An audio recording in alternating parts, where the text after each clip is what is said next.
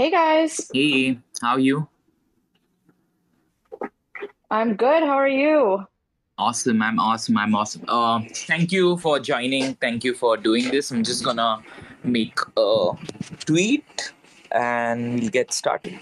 Yeah, yeah, thanks for hosting me. Yeah, I mean, uh, I've been wanting to do this for a long time, but uh, didn't get around it. But like, I just saw Yeah, you, uh, like you know, uh, starting rehash, and I'm like, okay, let's do the first uh, Twitter Spaces with you. So might as well.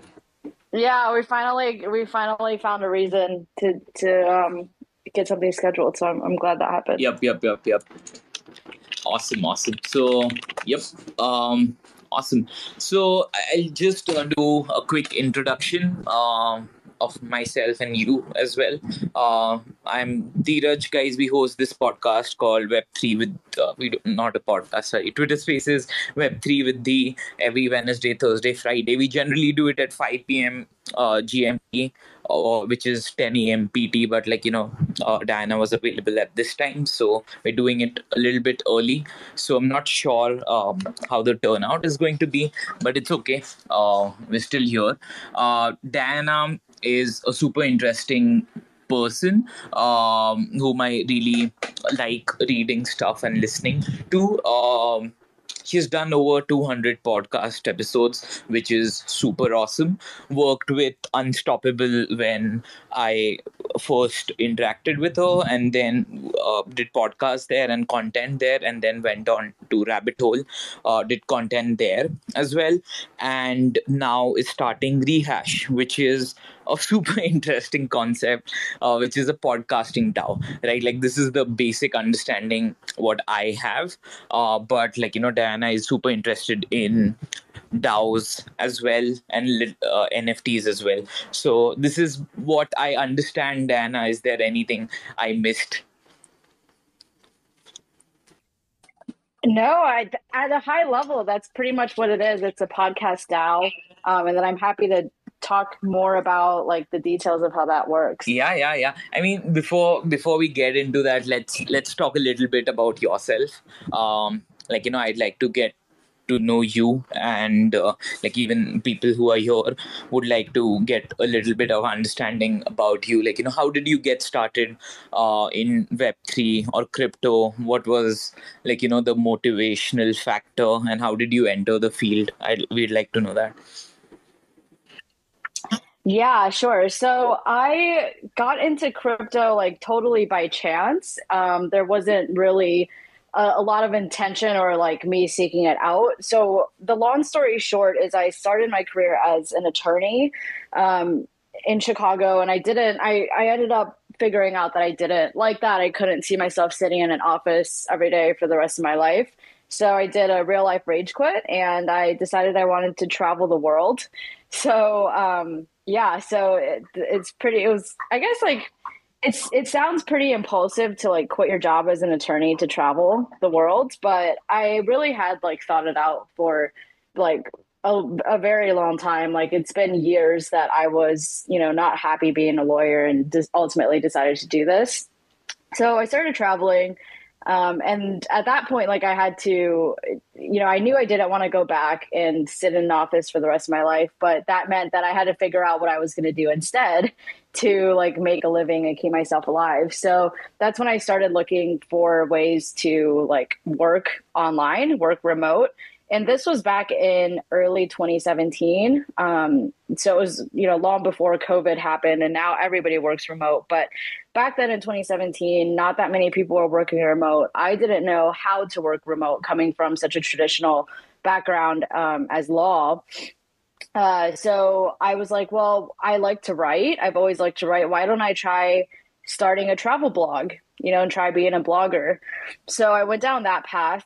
Um, I did that for a few years, got to the point where I was pretty much getting my travels for free. Like I was getting my hotels for free, getting all of my activities on my travels for free. But I still had a mortgage to pay in Chicago and I still had like other expenses that I needed to make money to you know figure out at the end of the day so ultimately i was like well okay i should probably go back and get a you know quote unquote real job so I can, you know, be a responsible adult.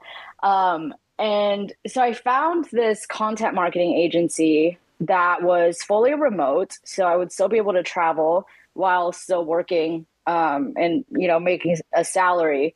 And so I started working there. We ended up shifting our offering to podcasting. So we were helping B2B businesses start their own podcasts. And since we were doing that, I figured, well, I should probably start my own podcast to like sort of give our clients some assurance that, you know, this girl knows what she's doing when it comes to podcasting. So I, I started my own podcast. It was just a Web two startup podcast called Startup Happy Hour. Um, had nothing to do with crypto. I I knew nothing about crypto at this point.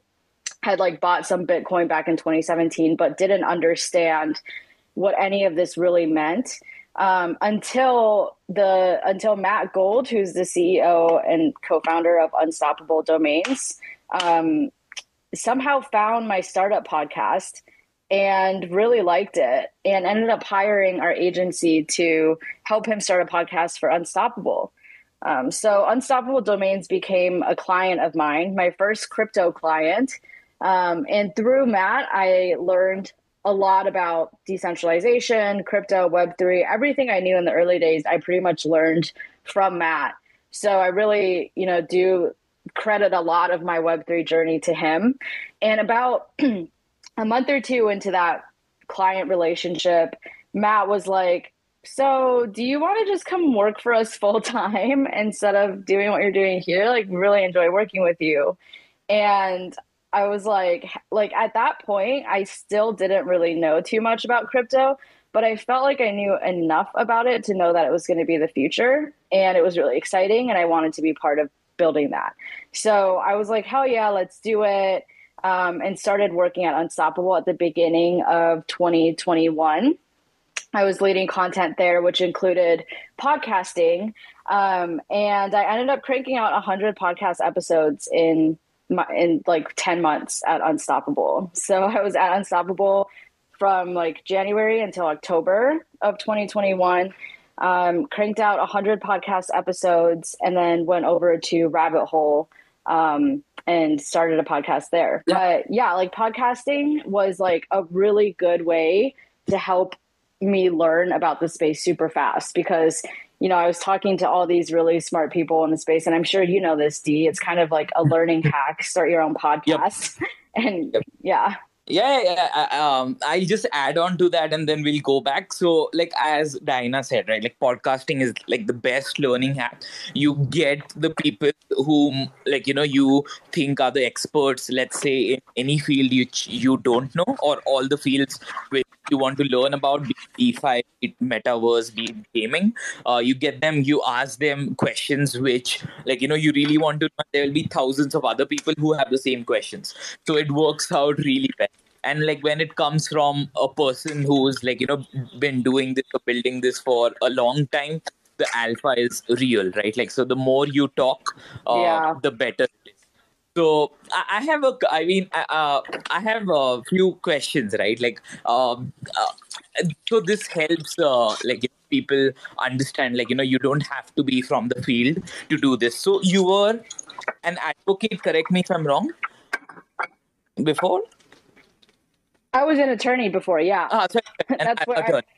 Yeah, yeah. So, and yeah. then you went on to become like a travel influencer and wrote a blog yeah. about right? And then you joined a yeah. content marketing company uh, where you were doing a web 2 startup right? Like startup happy hour which again all of these things when you look at it they don't really make sense. And then you went on to do a web3 podcast with unstoppable right? Like so that's that's the thing. The barrier to entry is yourself. Like anyone who even if you're non-technical you can come in uh, and do it right? Like so tell me a little like uh, how like so what did you doing these like you know being a travel writer vlogger um how did it help into like you know you transitioning into web3 D- did any of your prior experiences help you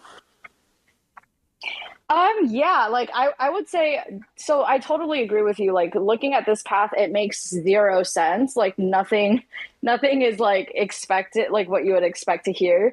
Um, but I do think that my experience being a lawyer and being a travel blogger has helped, like helps me in what I do today. I think from the travel blogging part, that that experience really taught me how to, um, how to like market, I think, and really helped me develop some marketing skills that I could use in like a marketing role. Because before that, all I had known was how to be a lawyer, and all of the writing I had done was very academic or very like legal writing. It's super dry. It's not really stuff that you know like the masses like the mainstream audience wants to read and so i think travel blogging taught me how to write for a different audience um, and i think it also like really like upped my skills with you know social media and just like other like branding and other like marketing things because I had to figure all of that out for myself. I didn't have anybody like helping me with it really.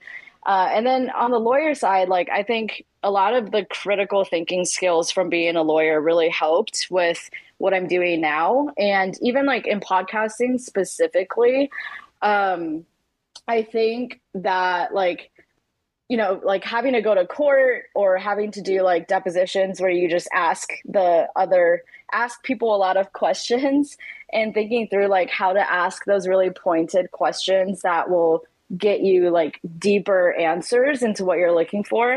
Um, I think that actually helped. And I, I don't like to make that comparison because I don't want my podcast guests to feel like they're being interrogated on my podcast. And hopefully they don't feel that way. But like these are like transferable skills. Yeah, and this is super interesting because I'll, I'll give you a little bit more context about myself also, and like I think I can. I did my master's in psychology, so um, like you know when we had to like you know to complete the courses, we did have to do a lot of experiments and a lot of sit down with a lot of people, ask them a number of questions, and like we were trained to like you know how to ask questions be it pointed be it vague and like you know how to get more information. Or i mean no one trained us. Like they were just guidelines but i really enjoyed doing that. Like just sitting with people taking their case history or like you know how you ask questions that's quite and even uh like you know i studied psych. I did not do anything related then I went on to work with a entertainment startup which was into movies. Then I worked in a little bit in sports and marketing, and then I worked with a craft beer company. And now, now I'm here, right? Like doing crypto. So, like again, crazy uh, turn of events. But like a, a, lot of things are transferable. They're not easy, uh, like you know, not really easy to think like, oh, this skills can be transferred. But like in hindsight, they make sense. This podcast was possible because of our sponsors, Brave and Unstoppable Domains. More about them next. Crypto scams are like box of chocolates. You never know which one you're gonna get. Especially if you're using a crypto wallet, which is a browser extension, you run the risk of attacks like phishing scams, account spoofing, data leaks, and theft. The best way to avoid getting attacked is using Brave Wallet. Brave Wallet is the first secure crypto wallet built directly into a browser so no extensions required. With Brave Wallet, you can buy, store, send, and swap assets. You can even manage your portfolio and NFTs all in one place. Whether you're new to crypto or a seasoned pro, it's time to switch to Brave Wallet. Download Brave at brave.com slash web3 with Dhee and click the wallet icon to get started. You know what's the worst part about crypto? These long and complex wallet addresses. They can get so confusing. I know you hate them too. What if I told you I replaced my long wallet address with dheerajshah.nft? Yeah, that's my name. All thanks to Unstoppable Domains. They're the number one providers of NFT domains. With Unstoppable Domains, you don't have to worry about renewal fees because you get to keep your NFT domain forever. You can get an NFT domain as well, maybe a .crypto, .nft.x or something else. Go to unstoppabledomains.com right now and get your NFTs for as low as $5. So, uh, yeah, like, how, so how did you get into like you know interviewing for like startups, right? Like from travel to startups, right? Like, what was that thought? Like, why didn't you do a podcast on travel, right? Like, that was the most comfortable field for you. Yeah, so um, I actually have like kind of a, a much deeper background in startups than what I tend to talk about. When I was going through law school, uh, like my second year of law school, I actually, I actually started my own company that was like an online marketplace, like a two-sided marketplace for lawyers to find freelance work and for startups and small businesses to find affordable legal help. So I worked on that pretty much all throughout law school. Um, and I was like really deeply connected with the startup community and the tech community in Chicago. And that was just always like an interest of mine. But I, uh, I was never a technical person. Like I was never a coder. So it wasn't, there wasn't really like an obvious entryway for me into the tech world. But I always kind of had like one foot in the door. So when I thought about, you know, what podcast should I start? Um, like a startup podcast just made a lot of sense to me. I it was something I was always interested in. I was like, I would love to talk to people in startups and sort of showcase all the different sides of startups. That's something that I cared about with the startup podcast and also now is really showcasing different perspectives. So instead of just having founders on the podcast to talk about like founder things, I would have people who are like junior designers, junior developers, um, and you know people from all different sides of the startup world come on the podcast and talk about their experiences because they're all different experiences. And I think when people think about joining a startup or getting into the tech world, it can seem a little scary, especially if you're not a technical person. Um, it's you're you might be thinking like well how can i add value to the space? And so i wanted to showcase those stories to help people feel more comfortable and feel like you know everything is achievable. It sounds like a lot of what you're trying to do with you know your spaces d is really like encourage people to to think like the only thing stopping you from getting into web3 or doing whatever you want is really just yourself. Because like listen to my story like it makes zero sense yeah yeah. Thank you thank you for sharing and that's super interesting. Um did not know about the two-sided marketplace uh, you were creating.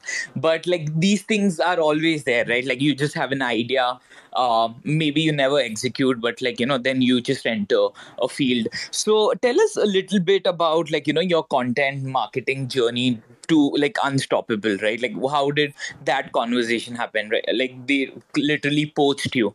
And uh, yeah you got into web3 how was that experience when like you know you I, like you said right like you did not have much experience about web3 or crypto. Was it overwhelming? Was it like easy to get into? Um yeah. Yeah so like you said, like the the transition it was basically Matt poached me. That's there's not much more to the story than that. Um, once I got into Web three, it was overwhelming at first, like for sure. I I wasn't really using Twitter at all at that point. So um but Matt told me that like, you know, crypto, like the whole crypto community is on Twitter. You got to get on Twitter. So I was like, okay, I got on Twitter. I had like no followers. I just started tweeting about the podcast and tweeting about things that I was learning. And I'm sure they, you know, none of it was like deep insights or anything because at that point I had none. It was really just like basic things that I was learning. And I would just, it was a lot of like learning in public. So I just tried to like not be shy about it, not be scared about it not worry if what I was tweeting was going to sound dumb to somebody else. Like I really just put myself out there and um, was very like genuine and authentic in my journey. Like I was very I never pretended to know more about crypto than I did. I was always very honest about like I don't know anything about this. Um, and looking back, I think that is actually um, like I, I really encourage people to do that now as scary as it might feel because i have gotten so much feedback from like I haven't gotten this in a while, but in my first like six to nine months in the space, I got so much feedback from people who were like, those early episodes you did at Unstoppable, those are my favorite episodes. And those are the episodes that I send to all of my friends. And like, that's surprising to me because if you asked me, I would think like those episodes were the worst. like, I didn't know anything about crypto. Like, I was asking the dumbest questions. Um, but I think the reason people liked it is because I was asking all of the questions that everybody else had, but is maybe too scared to ask. And now they get to listen to a podcast where somebody who's not scared to ask these dumb questions can ask all of them and get them answered. So I think people like really enjoy um, somebody who's not afraid to like step out sort of for the people and ask all the questions that everybody else wants to know. And I think another piece of feedback I got from people was that they really enjoyed watching my journey from being completely new in the space to like really finding my footing in the space. And I think that journey is also like I think people like it because it it feels relatable or it feels like inspirational. Like they feel like, "Oh, I'm I'm like a, a nobody. I'm like brand new to the space. I don't know anything. I don't know anyone. How will I ever make it? And they see my story or like they follow my journey and they're like, oh, really? Like anyone can do it. Like she has no background in crypto. Like she was totally new. Um, I knew her when she was like no, like D. I think you've been following me since I was like my early days at Unstoppable when I like nobody knew who I was and like I you know didn't have followers. Like I didn't know what I was talking about. Um, and so you've kind of got to see like my whole journey to where I am today. But yeah, like it, all that to say, it was very overwhelming at first, kind of scary. But um, I think by not being afraid to put myself out there and not being shy about, you know, like learning in public, I think that really helped me to learn really quickly and like find my place in Web3. Uh, yeah, th- thanks for sharing that. And yeah, I completely agree, right? Like, it's good to see people's journey, people's transformation, and like, you know, what they're doing. It's uh, quite inspirational for people. Um, also, like, yeah, I, I did. I've been following you since like a long time. I guess I mean I, I don't recall, but uh, yeah, we spoke uh, early on, and like you know, um, yeah, what I really liked about you is like you know uh, just you as a person i guess right? Like that that just helps. And not to sound like a indie astro person but like you know just the vibes uh, were amazing. And that's what we care about like in crypto dao community. So like i was like hey we should get on a call and have a chat. Like it doesn't matter like you know what you do but like um yeah you keep, companies keep on changing things you do keep on changing but like the people uh remain the same right? Like so if you like uh, someone so you root for them. So i'm quite happy to uh like you know see a journey from like unstoppable to rabbit hole and then now like you know on an entrepreneurial journey to do something on your own which i will ask you stuff about it in a while. Uh but like you know just setting a little bit context so the people who are listening who are new get to know you and like you know they can do this again in 2022 and uh, yeah that that's the reason like you know uh, i'm quite happy to uh, like you know have you.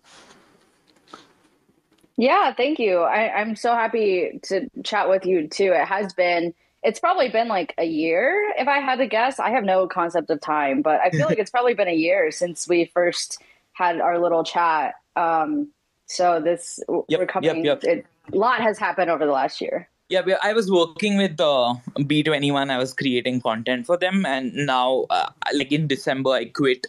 Now I'm doing things for myself, right? Like so, just creating content for myself, doing my own Twitter Spaces podcasts uh, will be recorded as well, right? Like all of this will go there. So it's quite nice. It's uh, solopreneur is a nice uh, journey. Um, okay, so tell us a little bit about like you know doing hundred podcasts. How did that feel? Did you ever think in, in your life you'll do like hundred podcasts when you did your first hundred with uh, Unstoppable?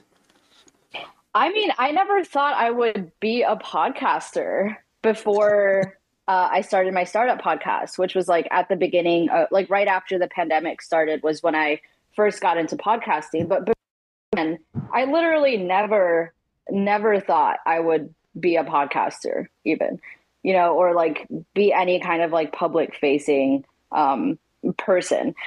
So all of that, no, like I couldn't have guessed any of this. Like where I am today, what I'm doing today, I could not have guessed that even one i mean yeah even one year ago or even two years ago i could not have guessed this. So it's definitely uh not not a predictable path. But i think at unstoppable like once i started doing the web3 podcast i really i truly enjoyed it. Like i couldn't believe that i was getting paid to essentially like learn super fast in the space. Like it felt surreal to me that that was my job and i was getting paid for it you know, it felt like like I felt like I should be paying someone else for this experience because I was learning so much, like so much more than I would even expect to learn in like a university course that I was like, should I be paying someone for this or is, is someone really paying me to do this? So, um, that was just like a great experience. I got really into it. Like I truly enjoyed podcasting and talking to all of the people in this space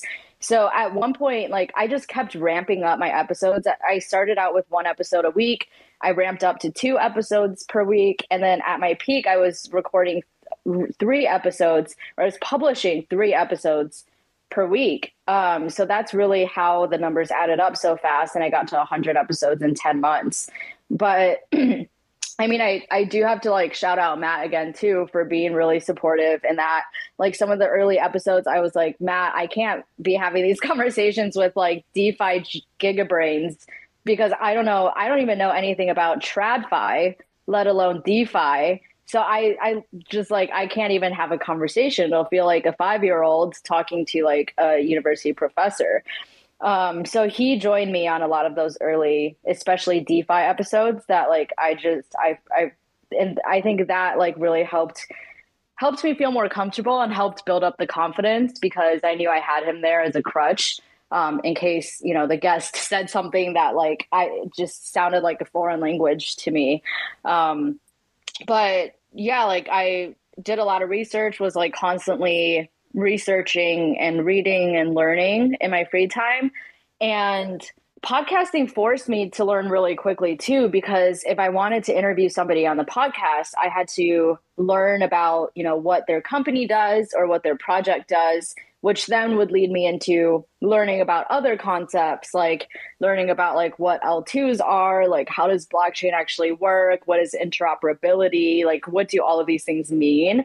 I had to learn about that. So in the beginning it would like not even exaggerating, it would take me like three days or more to prepare for one podcast interview because I just had no idea like what any of these things mean meant, and I felt like I was giving myself a crash course on blockchain and decentralization and all of these things. Um, so yeah, it was a lot at first, but over time I got more and more comfortable with you know concepts in the space and that made my job a lot easier. And that also helped me to be able to record more like three episodes per week which i could not have done in the beginning. Awesome awesome awesome awesome so a lot of learning uh, to take uh, from that uh, tell me why did you increase the episodes right i'm just curious from one to two to three right like why did you feel the need to do three episodes every week um I think because like it seems like a lot of people really enjoyed the podcast. And I was like, if I can get more content out there and help people learn even more, then, you know, like why not give that a try? Also, because since, you know, it was taking me less and less time to prepare for the interviews, I felt like I had the bandwidth to mm-hmm. record mm-hmm. like three interviews in a week instead of just one. So it was a combination of those. But actually, looking back now, like I probably wouldn't recommend um, like regularly publishing three episodes per week because that is a lot of content for people to consume. Or I would just say with the mm. caveat that if you are to publish three episodes a week, that they're shorter episodes. Like I would keep them to maybe like 30 minute episodes instead of one hour episodes, which is what I was recording at Unstoppable. Mm-hmm. Um, and then when I got to Rabbit Hole too, like something we did there is we we built in seasons into the podcasting. So at Rabbit Hole, we were releasing three episodes per week, but they were shorter episodes. Each episode was like 30 to 45 minutes. And we um, we did it by seasons. So we would publish for like two months and then we would take a one month break and then publish for two months again, take a one month break. Like that was the cycle. And I think that's a lot more doable because not only do you give yourself a chance as the host to sort of like recover and rest and not get burnt out, but you also give listeners a chance to catch up with all the episodes missed as well. Interesting, interesting. And um, just uh, curious about programming. So, from one hour episodes to 30 minutes, 20 to 30 minutes episodes, what changed? How did you, like, you know, what kind of content did you, uh, like, you know, skip or, like, you know, how did the format change? Yeah, I think I I got more topical. So um, at Unstoppable, the podcasts were really about the person, like the guest mm-hmm. journey.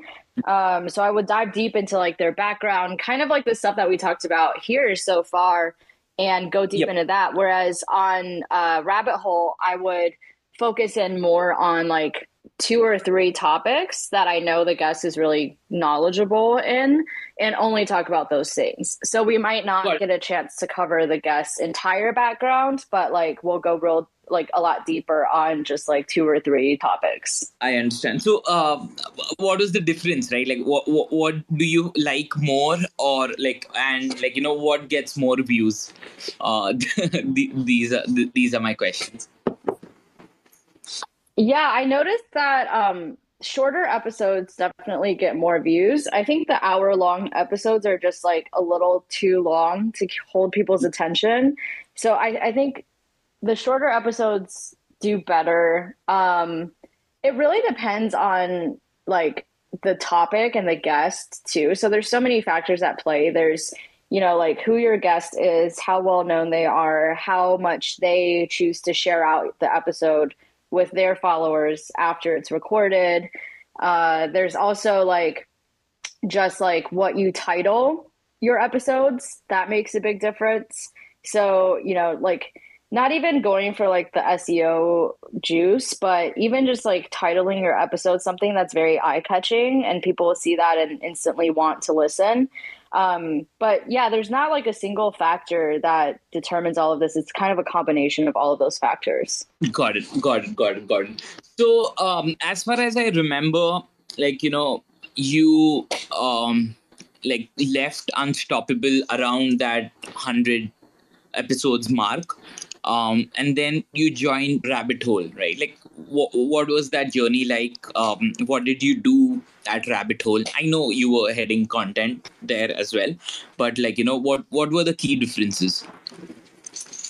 Yeah, so the the biggest difference was that um, at Rabbit Hole, I was figuring out how to decentralize content. So I was leading content there, trying to build a content engine um, and scale content in the context of a DAO instead of in the context of a traditional company. So that was that was the biggest difference, and um, I have a lot of learnings about that. I wrote an article about it recently with some of my key learnings from there, but like really just spent the last six months like focused on how to decentralize content, how to um, like operate within the context of a DAO, uh, and all of those things. And I, I learned a lot from that, and um, I'm, you know, like as like my next steps, I think I'm kind of like looking at focusing in on some DAOs right now and just getting deeper in the DAO ecosystem and having more learnings about like how to best operate a DAO is something that I'm really interested in. Yeah, so let's let's talk about that, right? Like, where did your fascination or uh, curiosity about DAOs start? And tell us why do you like DAOs? I think initially I was interested in DAOs because it offered a different way to work. It's kind of like a mix of, um, it's like freelancing, but with like a, a community built in. So, like, I freelanced in the past before as a writer, and I never got to know any of the other writers that were freelancing for the same company. You know, it was like a very like isolated sort of thing. But with DAOs, it's almost like freelancing with community, like freelancing with friends. Um, and I think that's what initially attracted me is like I've never really been into like big corporate structures, like the corporate hierarchy and like all of the traditional like corporate ways of doing things. I kind of like a more um, flat structure. I like working in smaller teams that can move a little faster. That's sort of my ideal for working. And I, I found those things in DAOs, or at least in some DAOs. Like each DAO is obviously very different as well. Uh, so that's what initially drew me in. And um, still today, like I think that DAOs have a lot of potential to do a lot of big things if they're structured properly. Um, so I think that's why I am interested in just going deeper into the DAO ecosystem and you know like learning what is the best way to operate a DAO and what's the best way to operate teams to maximize efficiency and work and also like happiness. Hmm. And are there any like you know um like rookie mistakes people make when creating a DAO or running a DAO, which like you know, which over time you might have learned, right? Like so, some some tips for running a DAO uh, is what I would ask from you. Yeah, I think this is like such a hard question and I've I've had a lot of people ask like how do you run a DAO and it's it's such a broad question because it's kind of like the same thing as asking like how do you run a company. And while there yep. might be principles that, you know, all companies can kind of follow, it's it really depends what kind of company, what are your goals. And I think it's the same thing for DAOs. Like you really should look at like what what are your goals? What are you trying to achieve? Um and then like what's the best way to go about achieving that? And it, it doesn't like your goal can be just vibes. You know it doesn't have to be like launch a project a product or make x million dollars in revenue. It doesn't have to be those goals. It could be any goal. It can be like to create a community with impeccable vibes. Like that can be your goal too. Um i think the way that i like i think a big mistake that a lot of DAOs make is when they just launch, they really optimize for quantity over quality. And um, I think that is going to be more detrimental to the DAO over time. Like, I think it's really not a numbers game. It's really like, it's really like creating a sh- community very strategically. Uh, and it, you should start small and make sure that that community actually has the right vibes that you're going for before you go out and expand it. So the way like I think about it and sort of like what I did for rehash is I think, you know, if you just put out your values, like if you communicate out your values to the world of crypto Twitter even, that will attract the right people to you and to your community. Mm-hmm. So like with rehash, like what I did was I just laid out. I I didn't it like if you read that crowdfund article, I didn't say this is exactly what the DAO is going to do. This is exactly how you can contribute. I gave a few examples of that, but what I really laid out much more in detail is these are our three core values and sort of like these are the bounds that we're going to operate within. So the options for how you can contribute and what we can do in the DAO, like the sky is the limit, but we're going to operate within these core values and we're not going to do anything that goes against these core values. And I think, like, within that scope, you can find people who have the same values and principles as you, but that might think differently. So um, I think like the best people to surround yourself with are people who are value aligned with you. Like you have the same core principles um and but but maybe like different ways of thinking. So you know, maybe like because of the way I grew up, because of the way my parents taught me, I have a certain way of thinking, or because of my experiences, I have a certain way of thinking. But maybe like you have a different way of thinking, Dhee, because you grew up in a different background, you grew up in a different country, you've had such different experiences than me. So we could have the same values, like the same core principles that we live by, but we could think about things and go about things very differently. and i think those are the people that you that you know you you want to surround yourself with the most because those are the people who can help you you know open up your mind to like think different ways to understand different perspectives but who aren't going to sort of like attack your like core values. You i, I love this I love this, right? Like, um, and I believe, uh, and I agree with whatever you are saying, and I, I've seen this uh, play out, and I've seen like you know a lot of communities uh, doing the same thing what you've said, and it works out well. And I think, um, like I, I like yeah it, it's kind of manifesting the kind of people you want by like you know putting uh, your values out what you're doing your goals and mission out and then like you know just attracting those kind of people right? Like i mean uh, yeah my scientific brain uh, wouldn't want to believe it's true but it, it works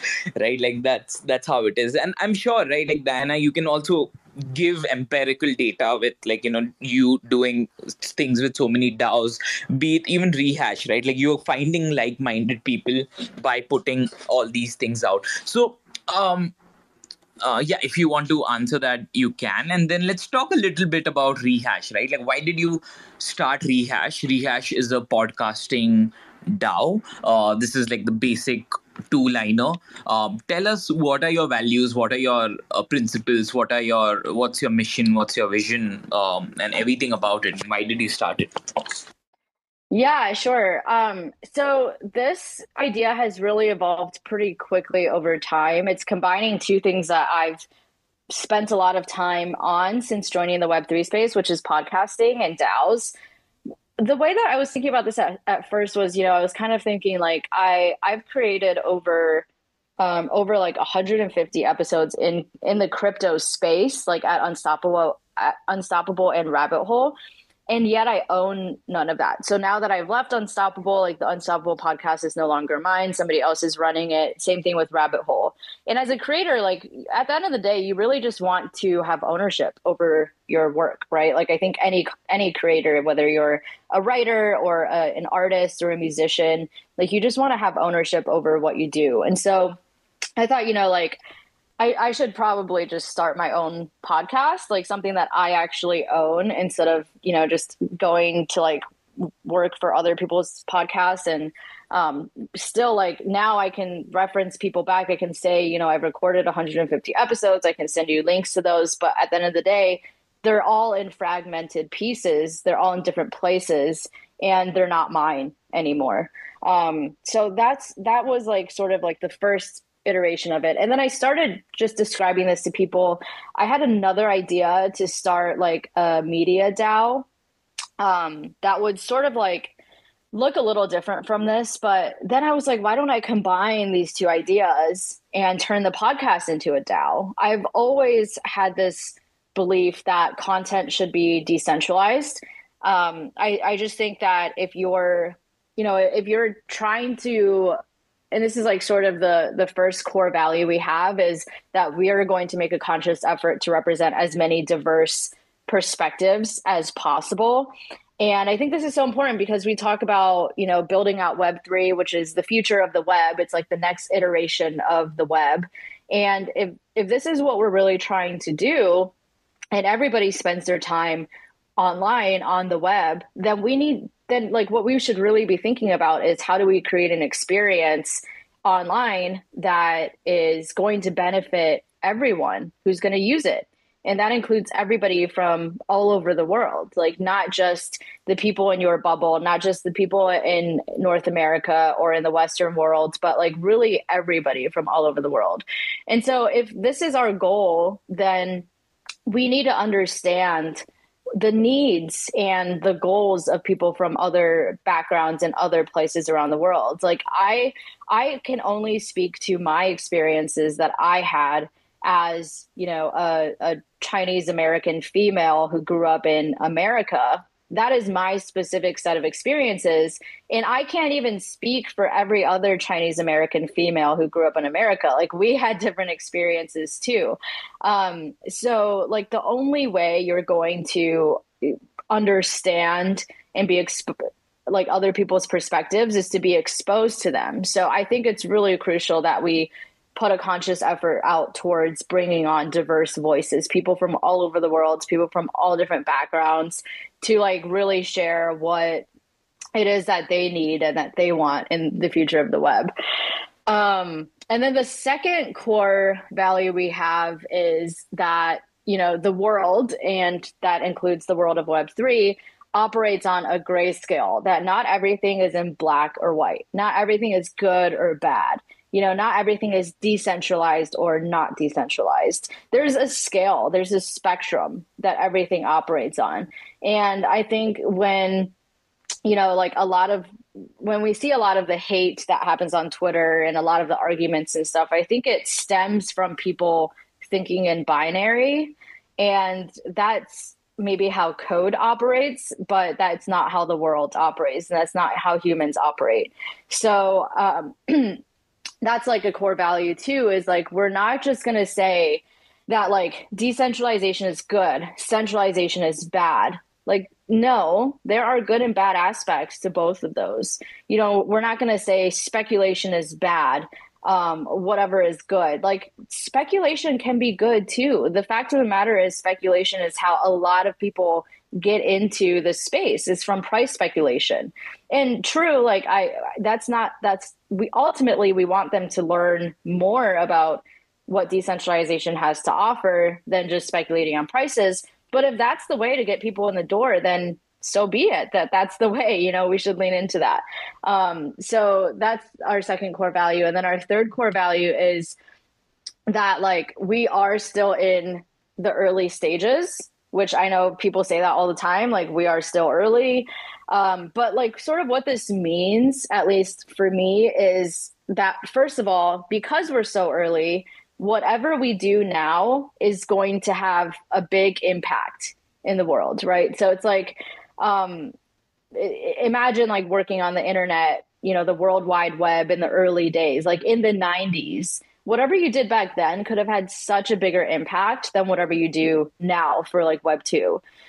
It's the same thing with Web 3. Like we're in those early days of building it out. And I think this also means that because we are still so early, we recognize that we still know very little. You know, like it's like what people knew about the internet in the 90s was probably a lot less than what people know about the internet today. And so like when you recognize that you you know very little about this topic, that helps you to stay humble um, and to maybe like listen better, be a better listener to what other people have to say and to be more open-minded and not form these like conclusions about certain things and prescribe certain cat like characterizations onto things that you you don't fully understand just yet. So those are kind of our three core values, and uh, they're broad, but they're also like pretty specific.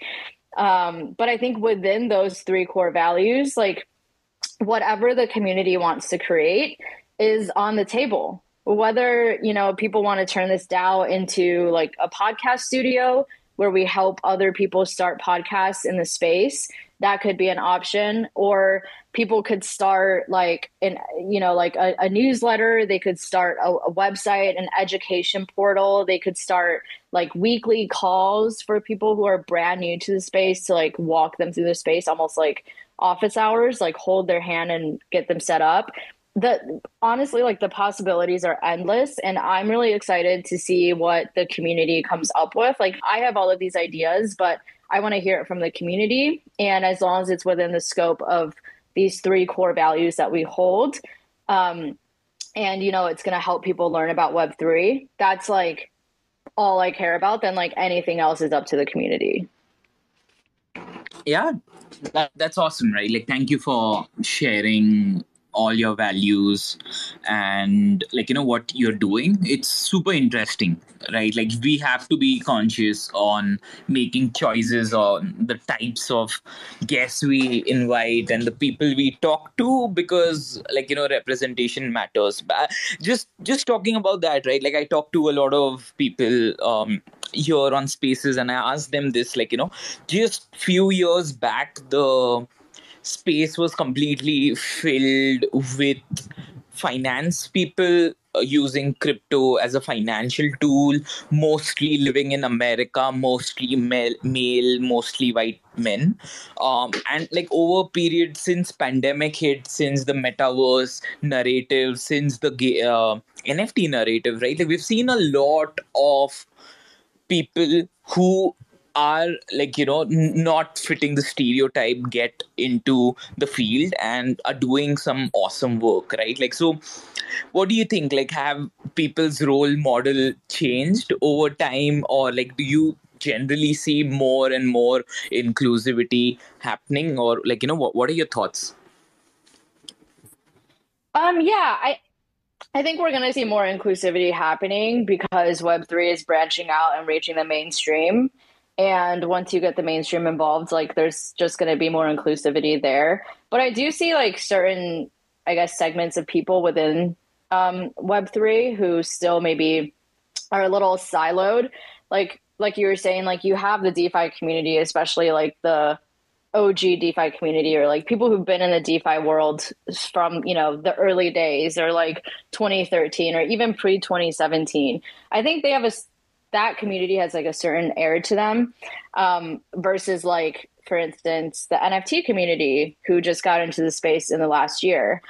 Um, they're very different communities and I, I think that there can be some sort of like animosity between these two communities and there's even more communities than just this but like just taking these two as an example I think the NFT community sort of looks at the DeFi community and they say, you know, the DeFi community is so like mean and non inclusive. They don't care about onboarding newbies, blah, blah, blah. And then the DeFi community looks at the NFT community and they're like, but you guys don't even understand like what we're here for. You know, you're just like tweeting cute pics on Twitter all day and you're still speculating on prices. So you can't even criticize us for speculating on prices because you guys are doing it too. And on top of that, like you don't understand what we're doing. You don't understand the core principles of decentralization. You're not building, you're just tweeting. Like we're here building cool stuff that's going to impact the future. So, you know, like both sides have are right in their own way you know there i think everybody in this space is contributing in some way. And i think like what we need more of is really just people being more open to hearing other people's perspectives. Like we need the nft community to be more open to hearing from the defi community and hearing their thoughts and what they deem to be valuable and what they think they're contributing here and what they understand decentralization to mean. And then maybe the defi community can like be open minded and hear from the NFT community about like why they think community is important, you know, and like community is also a big part of this decentralization goal that we all have in common, that we're just approaching it from a different way. Like you're building the core infrastructure for decentralization, which is great and we need that. But like we're building and by, you know, we I mean like the NFT community is building like the human aspects of it. It's like you need the tech layer, but then you also need the human layer because at the end of the day, it's all, we're all humans that are using the technology. So I think everyone is contributing in their own way to this space and instead of like fighting each other about like you're not contributing in the right way or whatever, like we should all just work together and like appreciate, you know, our, each other's own ways of contributing yeah that's that's a great insight. That's a great observation. Diana i think you should consider podcasting and put these uh, yeah uh, jokes jokes apart uh, but uh, yeah like tell us you you you've been raising money for uh, rehash right? Like and there was a 10 eth goal. It just started yesterday. Uh, i think you've surpassed the 10 eth goal. Tell us a little bit about fundraiser. Um, what are these two kind of uh, like you know uh, nfts there are or the roles you can get in your dao? Tell us a little bit more about that. Yeah, sure. So we started our crowdfund yesterday. We set the goal for 10 ETH because this is sort of like the bare minimum we need to compensate our team for work into seasons one and two of the podcast. Um, and then plus like a little extra to go into the treasury. But like really, and right now I just opened this up. We're at 18 ETH already, which is insane. Like we hit our goal within the first hour and a half of the crowd fund, which like blew my mind. Like I never could have imagined that. Like I was kind of thinking, oh, like 10 ETH, it'll probably take us like a week to get there. And like no, it took one an hour and a half to get there. Um and now we're at 18 ETH. But like the more all of the excess funds that we raise from the crowd fund is going to go into our DAO treasury. So we have a multi sig set up on Gnosis already, where all the money is going to go into there, and the community, the DAO. Will then be able to decide how to spend that money. So, you know, it can be like whatever initiatives they come up with that they want to create that is going to cost some ETH like that's what where we can you know they can submit a proposal to the dao say like hey, I want to start this educational course for for newbies in the space. It's going to cost me X number of ETH to do this for the next three months. Um, and then the community votes on that, whether they think that's going to be valuable or not. And if they vote yes, then that money will come out of the DAO treasury and go towards you know that person or that group of people to build out what they what they said they're going to build out. So um, your the the crowd fund comes with a couple of different NFTs. When you contribute to the the crowd fund, you get an NFT as well. And these were designed by um, this girl Libby Kramer, who is also new to the space, and hopefully this will be a good way to onboard her to Web three. But she's a fantastic designer, and she made these cute little like avatars. Um, we like call them Diana tars jokingly because they're like Diana avatars. Uh, but they look really cute. My my profile pic right now is one of them, and then another one is the Rehash Web three profile pic. But your NFT is your ticket into the DAO. So if you hold an NFT, you get to join the DAO. Um, and that means you get to you know like vote on things nominate guests like do whatever the two different tiers we have we have one tier which is 0.05 eth and then another one which is 0.5 eth so for the 0.05 ETH, so like anybody who participates to the crowd fund, you'll be able to uh, nominate any guest you want for the podcast. So we'll be using Snapshot and I'll have like a nomination template for people to use. So it's really easy. You just fill out the template, submit your Snapshot proposal, and then people will be able to vote on um, like yes or no basically on each of the guests. And then the next tier up, the 0.5 ETH NFT, holders of that NFT will be able to um, do the voting. So it's kind of like anybody in the DAO can nominate and submit, submit guests, and then the people who hold that 0.5 ETH tier NFT will be able to actually vote. Um, and yeah, this is like just V1 of the DAO. Like I'm sure things will develop down the line, but it looks like so far we have 75 backers, and so that's 75 people in the DAO. Um, and it's still. I mean, we're planning on keeping the crowd fund open for, you know, at least through the end of the week. So hopefully, you know, even more people join. Um, but I, I think, I think this is even like looking through, I know a lot of the names and I, I think that this is working. I think that like, we're bringing in a really solid group of values aligned people. And I am just so excited to get everybody into a Discord chat together, which we're working on putting together right now so that everyone can meet each other and like hang out with each other um, and not just be interacting with me. that's awesome. That's awesome. So yeah, you again right like a value based community right? Like people who like what you're doing and have similar values are coming together in like a rehash uh, discord or community. So which is also i find quite interesting. I have pinned uh, the, crowd fund uh, you can go and check it out. Again no investment advice uh, you can just do your own research and check it out if you want to support or not uh, that's completely up to you guys um, yeah and t- tell us a little bit more about like you know what are you excited to do with this DAO? Uh, what kind of changes are you going to do in terms of podcasting with Rehash? And like you know, what should we be looking forward for? Yeah, for sure. Um, I think long term for me, if all goes well, uh, we'll see me- people in the community stepping up to take on leadership roles and really taking initiative to do things. I would love to see this turn into the place where people go to to learn about Web3 initially, like a place where we've created so many resources for newcomers to the space that we're just out there like onboarding everybody into web3 that would be super cool for me to see. Um what but like really like long term what i want to see is just that the the dao is people are stepping up in the dao. People are active and engaged in the dao. People are like putting out cool new ideas and actually taking initiative to build them.